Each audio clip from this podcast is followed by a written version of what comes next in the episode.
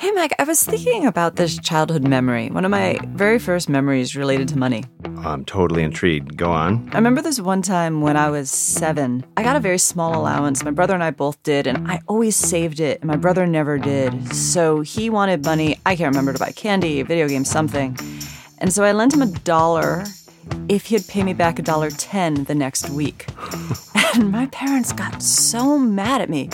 Not that I was charging interest, but that I was charging this exorbitant rate of interest. Like I was payday lending to my brother. I had this related experience where I always wanted to go and buy baseball cards, except it turns out when you're nine, you can't drive to stores.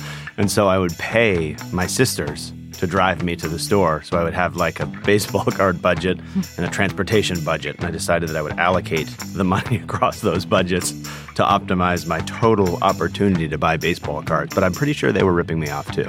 I'm just shocked you had enough money as a nine year old to make it worth your sister's while. I was uh, working full time in investment banking at age nine. So I had a pretty reasonable salary. I mean, this was in the 80s, so, you know, it wasn't that exorbitant, but it was pretty good. Leaving aside my former career, I think in general, there's this feeling that talking about money is really taboo in our culture. But every single person has stories about how money was talked about or handled or not talked about in their family. And in ways we don't even realize, these money patterns and habits are ingrained in us, starting at a really young age.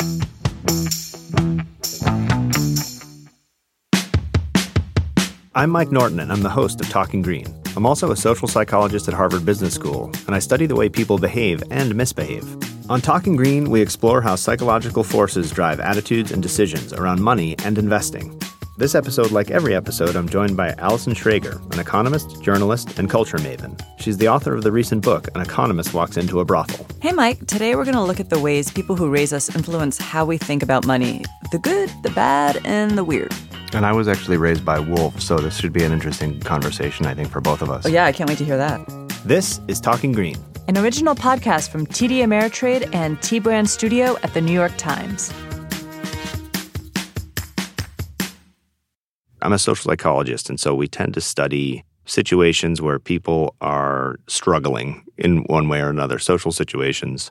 And I don't know if there's a worse social feeling than the feeling of awkwardness, but I have found that one of the things that's most awkward to talk about is money. That as soon as the topic of money comes up, you can almost see people sort of squirming mm-hmm. in their chairs and they're not quite sure what to do. I think it's emotionally fraught. I always wonder if I became an economist because I always felt so much anxiety about money when I was growing up. Mm. I had divorced parents, like a lot of people in my generation. Mm-hmm. And I think when you have divorced parents, the other parent always thinks the other should be paying for everything, mm-hmm. which means effectively no one's paying for anything. Right. And you can end up in a situation where you're always having to go back and forth. And every parent's like, I don't want to pay for this, the other should, which just then you, you get this message that if you ask for things around money, it's going to be really stressful. Yeah. And I still carry a lot of the anxiety today. I do think about the inheritance isn't the right word, but the, it's almost like transmission of financial behaviors from parents mm-hmm. to kids in in ways large and small. Just the way they manage their money gets in our minds, and then that, that's sort of how we think about managing our money. I think certainly financial literacy and comfort with money gets passed down. Like if you have parents who are stressed about money, who fight about money, you will get the feeling that money is, you know, as I said, is something that's a source of conflict, a source of shame. If you bring it up, it will be socially awkward. And part of those conversations are around, you know, where you allocate your your money. And then part of them are around kind of deeper values that some generations have values that you know this is what money is for mm-hmm. and other ones have values that, that this is what money is for and so it's not just a conflict of you know where do we write the check but it's a conflict of how we even think about what mm-hmm. our what our money is supposed to be and what it means to be a successful person. I mean, I think it's hard. The generational divides is because there's different markers of adulthood. Mm. So, Mike, my mother just found out I'm still paying off student loans, and she was like horrified. I'm like, why? I get a tax write off. Right. You know, it's fine because by the time she was my age, she had two grown children in a home. Mm-hmm. So, I think the markers for adulthood are different now so I think that makes these conversations harder. That and that said, there's this history within every family of, of sort of a fraught relationship around talking about money. Yeah, and it's so different family to family, but we've all got these experiences and beliefs that we absorb from the people who raise us starting when we're really, really young. Like you said, your experiences with your parents' anxiety around money could actually be part of the reason you became an economist in the first place. And do you think having to pay your sisters to drive you to get baseball cards is one of the reasons why you became a psychologist?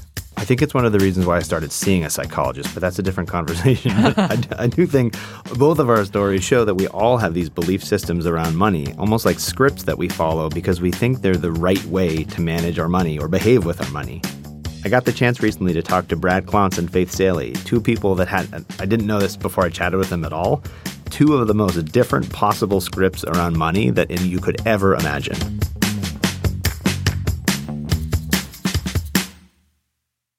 I'm joined today by Dr. Brad Klontz, a professor of financial psychology whose work focuses on generational patterns of financial behavior, and by Faith Salie, a comedian, media commentator, and author of Approval Junkie, my heartfelt and occasionally inappropriate quest to please just about everyone, and ultimately myself. Thank you both for joining me. It's great to be here.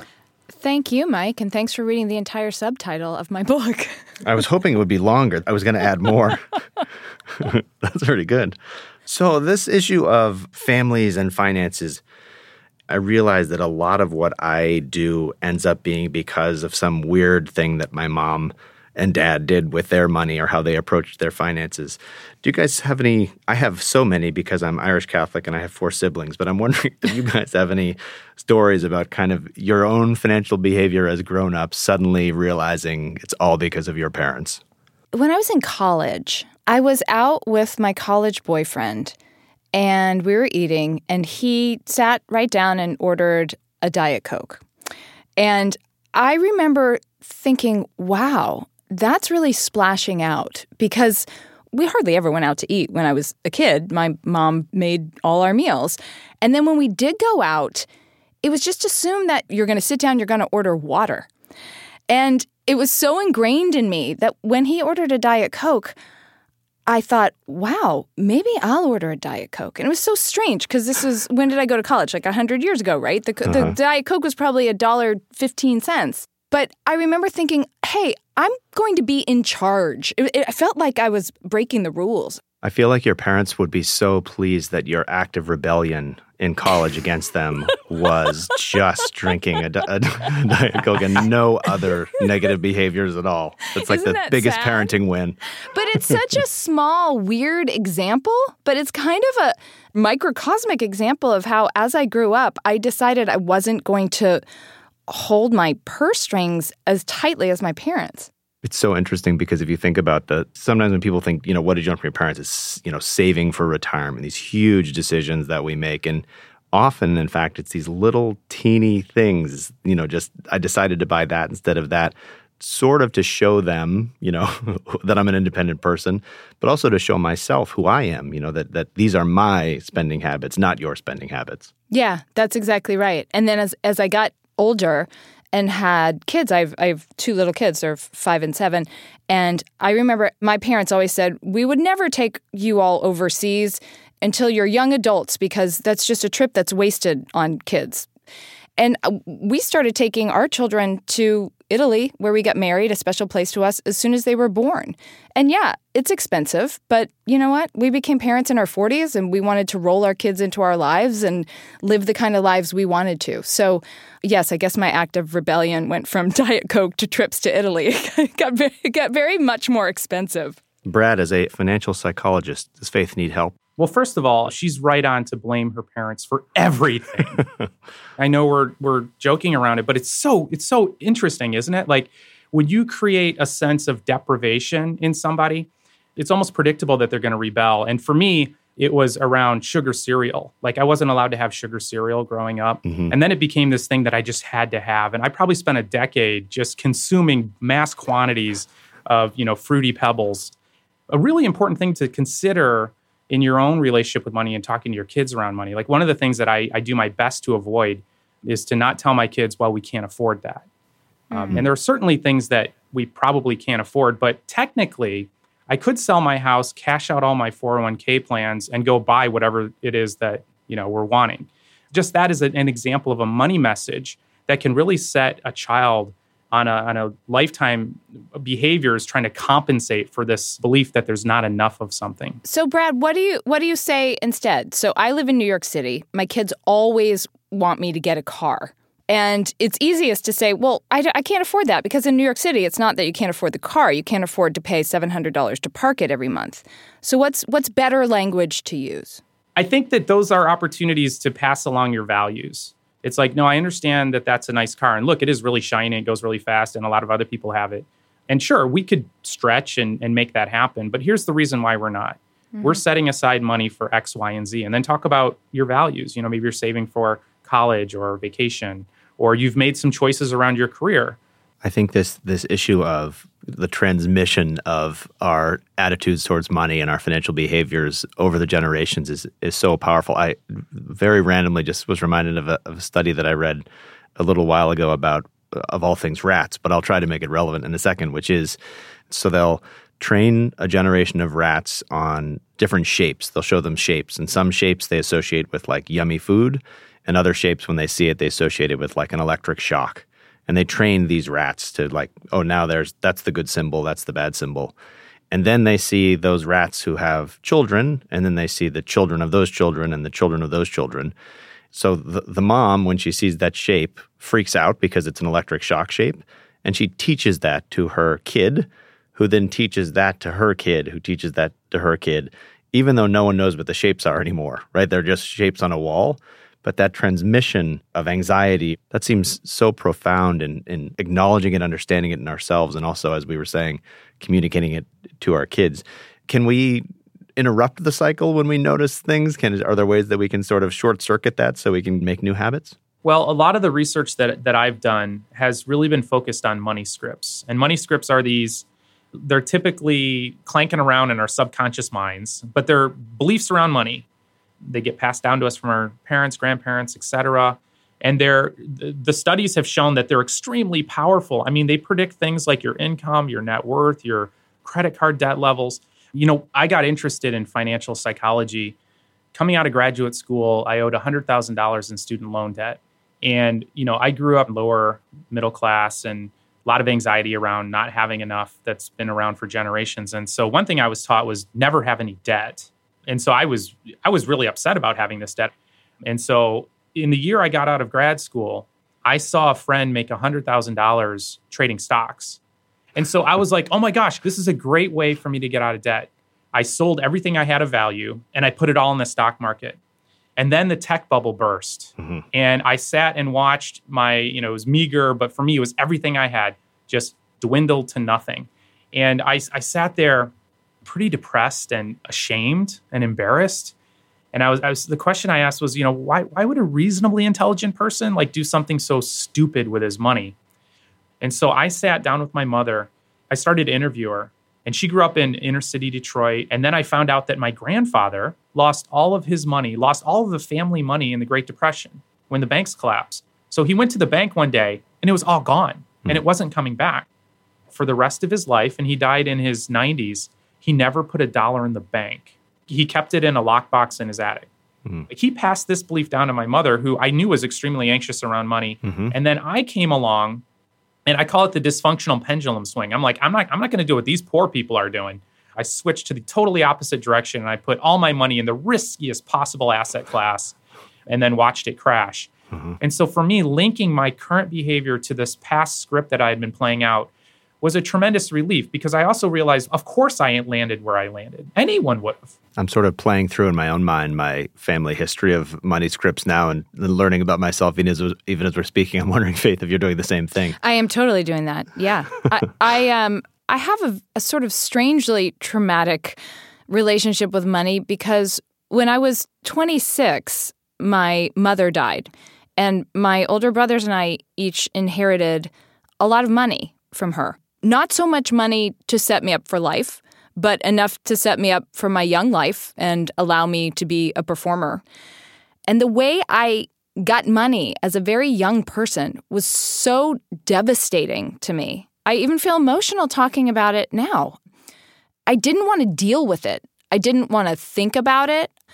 But I only really cracked how emotional and sort of stunting that was for me maybe a year or two ago when my husband was trying to talk to me about money and our and our finances and he could just see me kind of like get dead eyes. And I was like, I don't I don't really want to know. And he got really frustrated. And I finally realized I had to tell him that 20 years ago, my relationship with money was that it came to me through the death of the person I loved the most.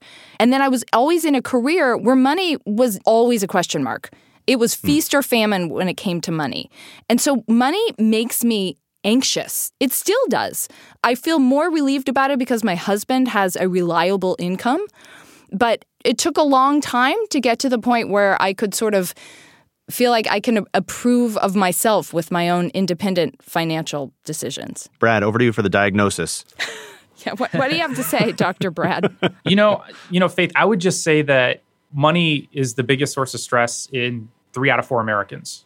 There's an added burden too to receiving money because you you get the message that well you shouldn't have any problem with this faith. Yeah. Like what's wrong with you? That's right. You know, this is what everybody wants. You can't tell people that you inherited a bunch of money when you're young. Exactly. This uh, this conversation actually made me think about. So I've always been struck by, I mean, perhaps it's because I have siblings, this idea that even within the same family, objectively speaking, the kids had the same financial experience, and yet the lessons they drew from their parents and from each other are are so different. I wonder if if both personal experience, but also from the research, how we think about that, how how it can be so similar and yet lead to such different psychological experiences. Yeah, absolutely. So, for example, let's say you grew up in poverty. Poverty can be an extremely traumatic experience. And so the belief that there'll never be enough, let's use that as an example. So you've got two kids and they're getting this message either through direct experience or they're they're picking up from your rat behavior that there's not enough money. So you're probably going to see some extreme behavior when you see that, when there's a lot of emotion attached to it. This could lead somebody to becoming an Ebenezer Scrooge type, total workaholic who is incredibly stingy, lives a life of poverty while having millions in the bank. Okay, mm. that, that's one potential outcome. Another potential outcome is learn helplessness, the sense that no matter what I do, it's not going to matter. You know, there'll never be enough money. This could lead to somebody who, when they get credit, they use it. When they get money, they spend it. Hmm. They don't save anything because it doesn't matter anyway. So, a good example of the growing up in the exact same experience with the same belief can lead to totally different behaviors. And I think these these threads of, of values go through all of this conversation because you think about talking to your kids and trying to explain to them literally what money is for is a way of sharing values, right? You you start talking about money and suddenly it shows how different your values can be from somebody else just like that. You you thought you were pretty similar and then you talk about what you're using your money for and boom, we realize we're really really different people. That's really apparent. It's starting to be more and more apparent for my kids and their questions because as I said, we live in New York City. We are a family of 4 with plus my husband's dog and we live in a two-bedroom apartment. And wait, we, can I can I interrupt and ask you? Why you specifically said dog? yes. That was because, very because, carefully worded. Because that dog was around before I was, and I don't walk it or or pick up its poop. But that it is my husband's dog who lives with us. Okay. Um, it, it's a rescue, everybody. Um, so, so we recently spent time, a couple months in Atlanta, where I rented a five bedroom house for half the rent we pay in New York City, and my kids had a yard, and they just thought it was incredible, and they wanted to know why we couldn't have a house. And I explained to them that living in houses is really, really nice, and a lot of people love to do it. But our family really values, I use that word, values the the opportunity when you live in a city to you know we can walk to Lincoln Center we go to Broadway shows Central Park is our backyard hmm. you know imagine hundreds of those conversations and those opportunities over the years yeah. and how you really are instilling at least your values so they're going to have a clear picture about why you're spending money the way you're spending it, but only if you tell them. And that's a huge mistake that a lot of parents make is shutting down that conversation or not approaching it very consciously because we live in an age where it is really easy to have no understanding about money. I mean, we we don't even touch money anymore. Hmm. You know, there's there's a message I, I am really deliberate about giving our kids, you know, who have two working parents who work for very different reasons. My my husband works because he came from uh, like you Brad. He came he came from almost nothing. My husband often tells the kids, "I work really hard so that you can go to this school or so that we can go on this vacation. And I travel a lot for work. And when the kids feel upset that I'm leaving, I tell them, I'm off to do my job and I'll miss you and I'll think about you, but I love what I do. And I'm off to help tell this story or I'm off to go perform this show. And I feel really, really lucky that I get to do something I love. So I, I really try to make sure that my sort of financial message around working is it counters my husband's, which is that you don't always just work to make money. You can work because it's meaningful to you. It sounds like both of you are fairly good at having difficult conversations with your respective partners and perhaps even with, with your children. And Brad, I love this idea that you have of money disorders. Can you tell us a little bit about this this research on on money disorders and what we can do about them? Yeah, so a uh, money disorder is a sort of chronic self-defeating pattern of behavior around money. And it can, it can happen in many different ways.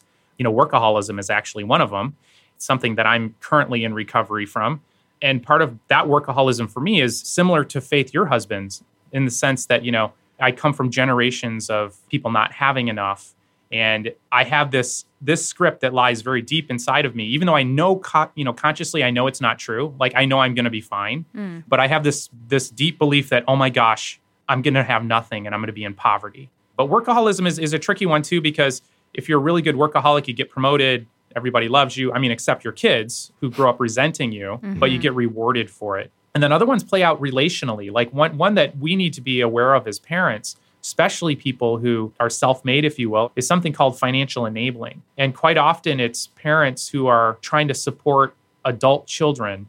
And so they do this by giving them money and money is a incredibly powerful reinforcer so if you get money for doing nothing you are going to continue to do nothing i mean that's just how we're all wired it doesn't mean you're lazy it means that you're a human being and you're not stupid and so financial enabling can be really devastating and, and it always comes from a place of trying to help mm. or hmm. perhaps you know a sense of guilt andrew carnegie or as i've learned recently andrew carnegie one of his biggest worries in life this is a guy who was worth probably $10,000 then, but that's like $9 trillion now. Anyway, he was a very rich guy.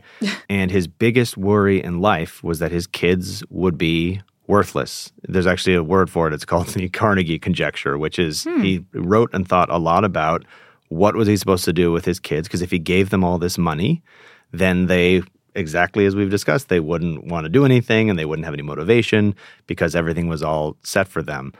I'm wondering f- from both of you if you think about this idea of when you are able to provide for your kids. And again, is it the biggest problem to have? Not nearly as bad as not being able to provide at all. And yet, many people do think about this, which is how do I make sure my kids have work ethic and really figure out what's important to them and make sure that they have to overcome things in life? That's such a great question. I'm never worried about spoiling my kids because I don't I don't think we have the means to spoil them, but I am worried about their feeling entitled. And especially, we're in a kind of anomalous situation because we live in New York City. And while we are very, very fortunate to have what we have, my kids are surrounded by friends whose families are worth ridiculous amounts of money. but the thing is, I, I, I really want to make sure that my kids recognize that while they don't have and never will remotely what their friends have, we are really, really lucky. Hmm. And that's how we're at least trying to make sure our kids aren't spoiled. So I think it's being really careful around giving money with no strings attached. And, and one of the huge missed opportunities for parents is around allowance. So, you know, don't give your kid who has a you know undeveloped prefrontal cortex they have no judgment they have no impulse control don't give them a bunch of money and then complain that they spent it all of course they did you know you need mm-hmm. to structure your allowance along with your values so for example let's say you give them $3 a week just to make it simple they get to spend a dollar they have to save a dollar a dollar goes in a bucket for charity at the end of the year and you help them choose which one you want to give it to i love that idea but we i think i've heard that you're not supposed to give your kids an allowance for doing stuff around the house because they should just know that doing stuff around the house is part of the responsibility of being in a family. Is that right? So the allowance should not be a monetary reward? I lean on that side only because I've done so much work with adolescents. And so if you're going to pay them money for doing chores, you just have to prepare yourself for age 14 when they're like, you know what? No thanks. keep your money. um, so you just want to be conscious of that, right? you don't want to make every transaction a monetary transaction, uh, you know, with your kids. What does that teach them? You Yeah. know, so it, their spouse later going to have to pay, give them five bucks to mow the grass, you know, or whatever. Um, But you can. But I just, think it's so- a, sorry to interrupt, Brad, but it is possible to pay them to love you for who you are as a person, right? Isn't that that that's okay? Wait, do you do an allowance with your kids? Too little Oh. probably would eat it. Probably, which is a lesson in and of itself, but not the one that I think Brad's trying to communicate. Money means Unless you were, nothing Brad. to them. Right. Yeah. It's interesting to me is that during this conversation that we're able to discuss money in a way that we all share our values actually and share our, our life histories and we're able to discuss it with each other. Mm-hmm. And yet it's so difficult to go home and discuss it with our family and our friends and our parents and our children. so I guess the, the the final advice might be even though it, it seems like it will be completely horrible to discuss money, maybe if you get through that initial awkwardness, there's really some advantage at the other end about connection and, and understanding. Hmm. Brad and Faith, thank you so much for joining me. This was really such an interesting conversation. Thank you. thank you. Good fun.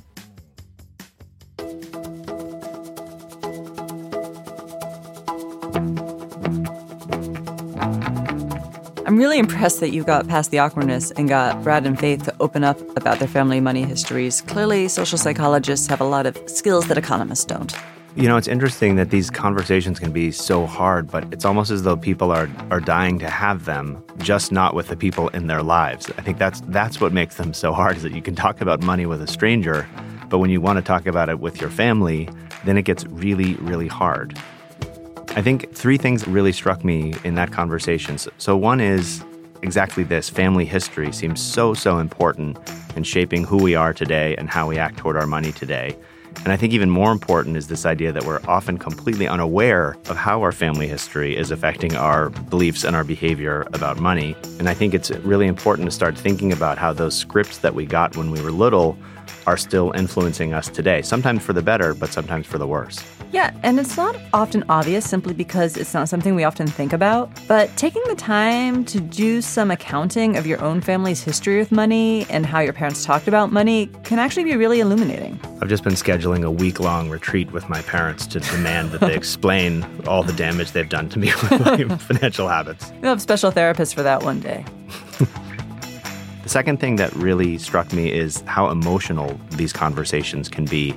The words that come up are things like anger and anxiety and fear and nervousness and things like that. They're really difficult conversations to have. And I think it's because it's not just talking about money, it's talking about really deep values underneath money.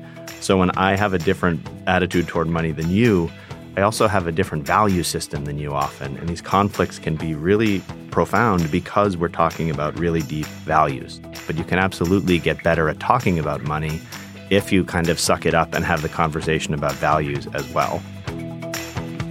The third thing that really struck me was that because all of these beliefs and behaviors about money are really surfacing deep values, it means that the way we talk about money and the way we act toward money is actually transmitting not just beliefs about money to our kids, but beliefs about really deep values to our kids. And that, I think, is another reason why it's so important to be more aware of how our family history affects us currently, so that we can make sure that with our kids, we're transmitting the values toward money and toward life that we really want them to have. What values do you think you'll transmit to your daughter after she's past the phase where she just wants to eat money? I think I want her to know that it's perfectly fine to eat money as long as you put some of the money away so that it will accumulate more money that you can eat later, and also make sure that you share the money so that everyone can at the table can eat some.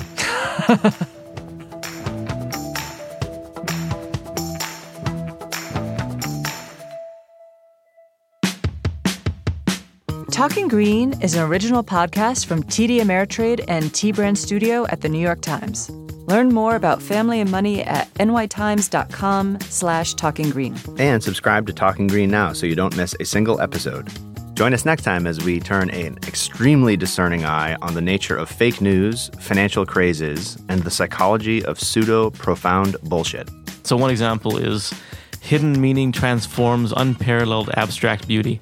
That sounds pretty good actually if you, you know if you just don't think about it. That one just changed my life. Well, It's just constructed literally without any concern for the truth, which is the definition of bullshit put forth by Harry Frankfurt. I'm Mike Norton. And I'm Allison Schrager. Thanks for listening.